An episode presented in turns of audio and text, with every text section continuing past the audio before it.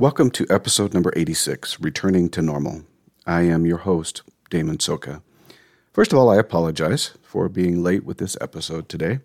And second, as always, if you find value in this podcast or any of the others, please pass them along. Now to our topic for today. This last week, I was contacted by a wonderful sister, a mother who has been experiencing some difficulties with returning to church activity due to the changes brought about by the pandemic. While her particular concerns about returning had to do partially with the current COVID illness and some serious general anxiety, as I read her email, my heart felt deeply for her and the difficulty associated with returning to, to the life we left over a year ago, and additionally, returning to the church. Now, she had several other concerns that surrounded her difficulties, which I believe are far too common within the membership and leadership of the church, and unfortunately, which caused more pain and tears. While I believe that every story is unique, I believe that many of the principles of her story were important to share to a wider audience, and I have asked her permission to do so, without using her name, of course. There are two parts to her story. The first concern that I believe is ubiquitous throughout the church and the world is that we are returning to normal in our society, whatever that means. I have normal in quotes. And for many, the look and feel has changed, and for some, dramatically. There are still so many unknowns, and the current climate of politics and the drama thirsty media frenzy has really only amplified those concerns and turned people inward, seeking their own interests, rather than the good of others. We've created COVID habits that will now be difficult to undo for many of us with mental illness. We will begin to shake hands again, although I personally have decided that I like the fist bump better. We will be reestablishing relationships in person rather than phone or social media. We will eventually walk without a mask and closer than six feet. For some, these habits have become more than simply a matter of safety. They have integrated themselves within the anxiety framework, and the thought of removing safeguards causes a trigger to occur, and anxiety goes through the roof, and we have a panic attack, or we don't go to church or to the store. Now, I have no doubt that many of you are struggling to reintegrate into your normal routine that you had before the pandemic. In fact, things that had never caused you an issue before might all of a sudden bring about an anxiety attack and its sister illness, depression. I suppose this, in some ways, is like life in general. As we attempt to manage our illness and think we are finally in a reasonably good place, the world turns upside down and we feel as though we're falling backwards. Now, I've discussed management or the management portion of mental illness many times. So today I would like to focus more on the second, perhaps more serious problem we face with mental illness.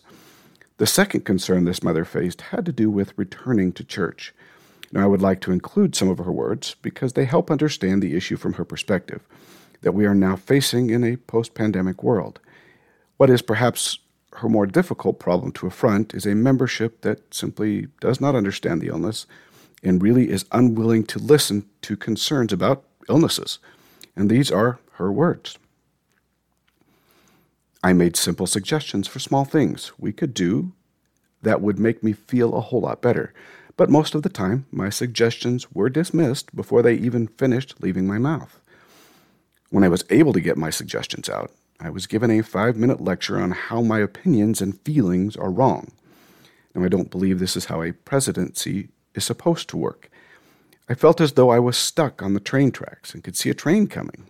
Anyone who could help me was just sitting on the sidelines yelling helpful things like, Getting hit by a train isn't that bad, or why are you so hysterical? I don't feel like I'm about to get hit by a train. So the day came that we went back to church full time, and unsurprisingly, I had a panic attack 10 minutes into sacrament meeting. Now I am writing this to you while my family is at church without me. This is painful for me as I have been active in the church my entire life. I'm terrified to go to church and scared for my kids' safety. And I am resentful of the people in my ward, including the bishopric, who blew me off when I was crying out for help. I'm also worried my kids will begin to feel that church is optional because of my example. Now, I have no doubt that many of you have felt the same way and experienced the same indifference and heartbreak as this wonderful woman. It is, unfortunately, not uncommon in the church to find such indifference to mental illness. Now, before I address this indifference and the people who cause it, I would like to include some of my own words in return to her because I think they will be helpful. These are my words. Now to your concerns. Never condemn yourself for having to leave church for your illness. The Lord fully understands your illness and the difficulties, and as far as the Lord is concerned, you are as active as anyone else. Second, consider yourself active and continue to talk to your children as though you are. I had to leave church often for many years. Now, my children knew that I was sick and I took medication, and sometimes I just couldn't go, or when I did go, really stay at church. I have eight children overall, and four grown and married, and my past absence so far has not had any dire effect of inactivity for them. They are all very active. The Lord can truly make up the difference. Children can understand illness, and they do far better than adults most of the time. As far as the membership and their reactions to your illness and suggestions, unfortunately, this is more common than rare. With the politicizing of the vaccine and illnesses in general, and the level of disinformation, I would think that the reactions are not likely to change. Now, I add in here, of course, especially in Utah. Um, I do preach education on a regular basis, but even then, most don't really care or don't want to listen unless they have a family member afflicted or are themselves afflicted in some way. I don't want to mislead you in any way that people can't be taught. It's just my experience that most individuals are less compassionate when it comes to mental illness. But don't stop trying to help them to see the light. It may not change your experience, but it just might change someone else's down the road. Now, understand that it is really difficult to do this. And so, if you really don't want to talk to others about it, that is actually just fine as well. This is going to sound strange, but be okay with who you are right now. You have an illness, and that illness impedes you from going to church. Just do what you can, and if you can get through sacrament and then you need to leave, then so be it. I spent far too many years feeling terrible for something that I should never have. You have not broken any commandments. You are not leaving church because of sin or lack of conversion. You are simply ill, and that's a viable exception for the Lord. Whether the membership of the church sees that or not. The Lord does not see you as anything but a great member of the church. You sound very dedicated to the Lord and His church and very converted, and that will translate into your children. You don't need to worry about them being there with you, without you. I promise that they will understand. Just let them know that mom is ill, and when mom gets better, she will be going to church more regularly, but that you are and consider yourself an active member of the church and love the Lord. Now, what is the answer? That's the end of my quote, by the way. So, what is the answer to this question of indifference from the ward? How do we how do we approach this church problem? Well, first of all, let me say that it isn't a church problem. The church teaches correct principles and implores that its members seek Christ like attributes to be understanding, kind, and helpful to those who are suffering. Ideologically, this sister's problem should never have existed. The church and its doctrine are simply not the issue. The implementation of that, the implementation of that doctrine, however, is. And that takes us to its people. And this is where the heartache, hurt, and problems arise.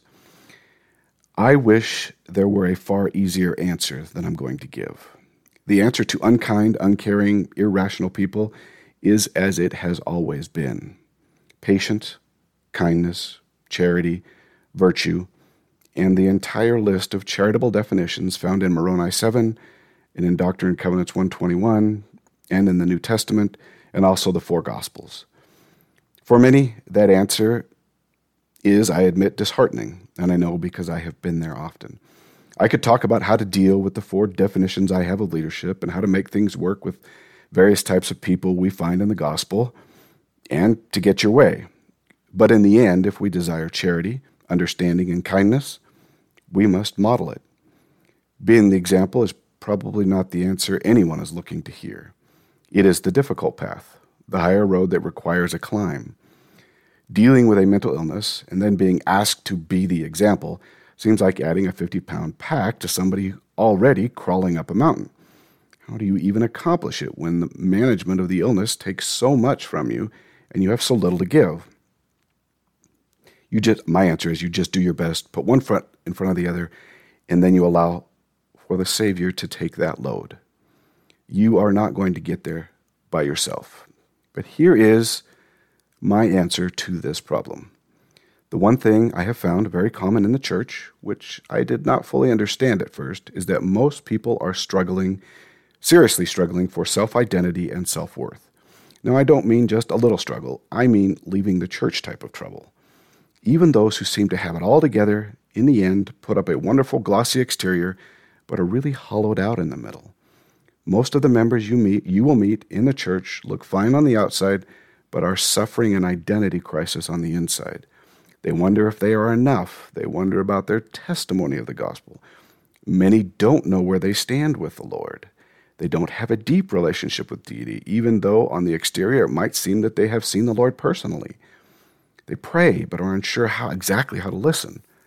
Most of all, they worry that somebody might just see that person on the inside and just how small they feel and unsure of themselves they really are in the gospel.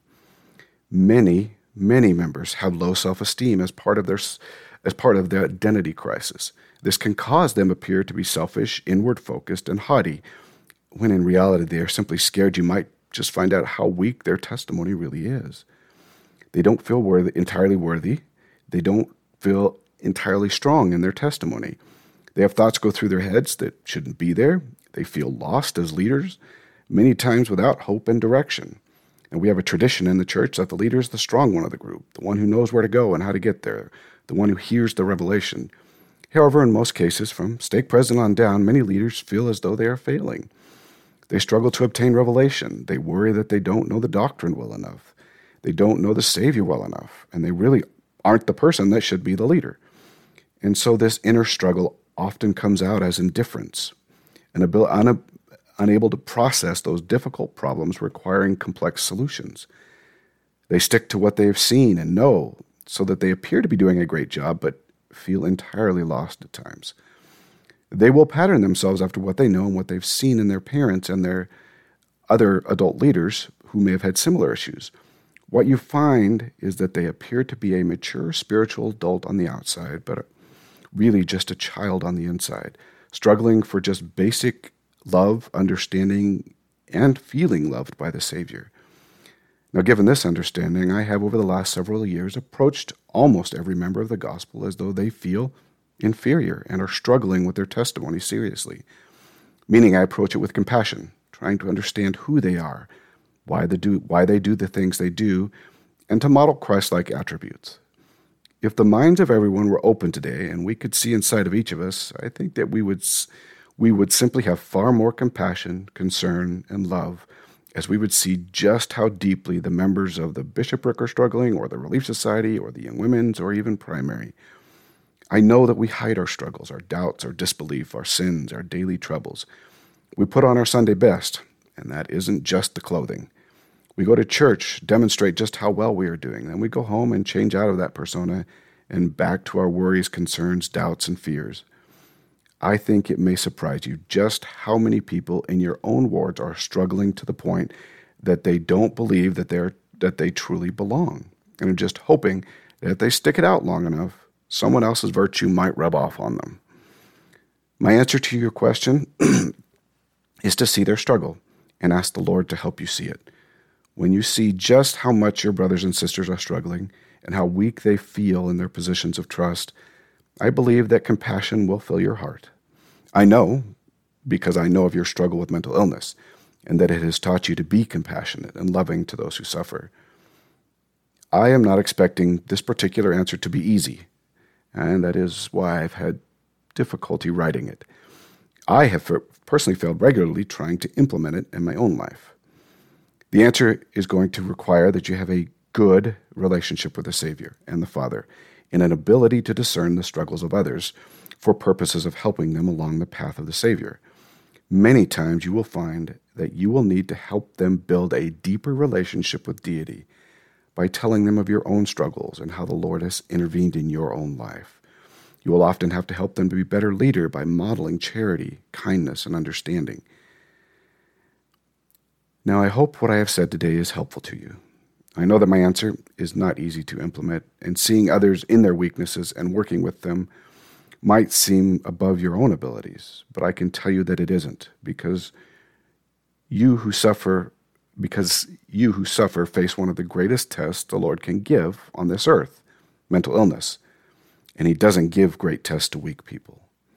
Now may the Lord be with you as you go forth to help those around you. Talk to you next week where our subject will be about love, both physical and spiritual. Until then,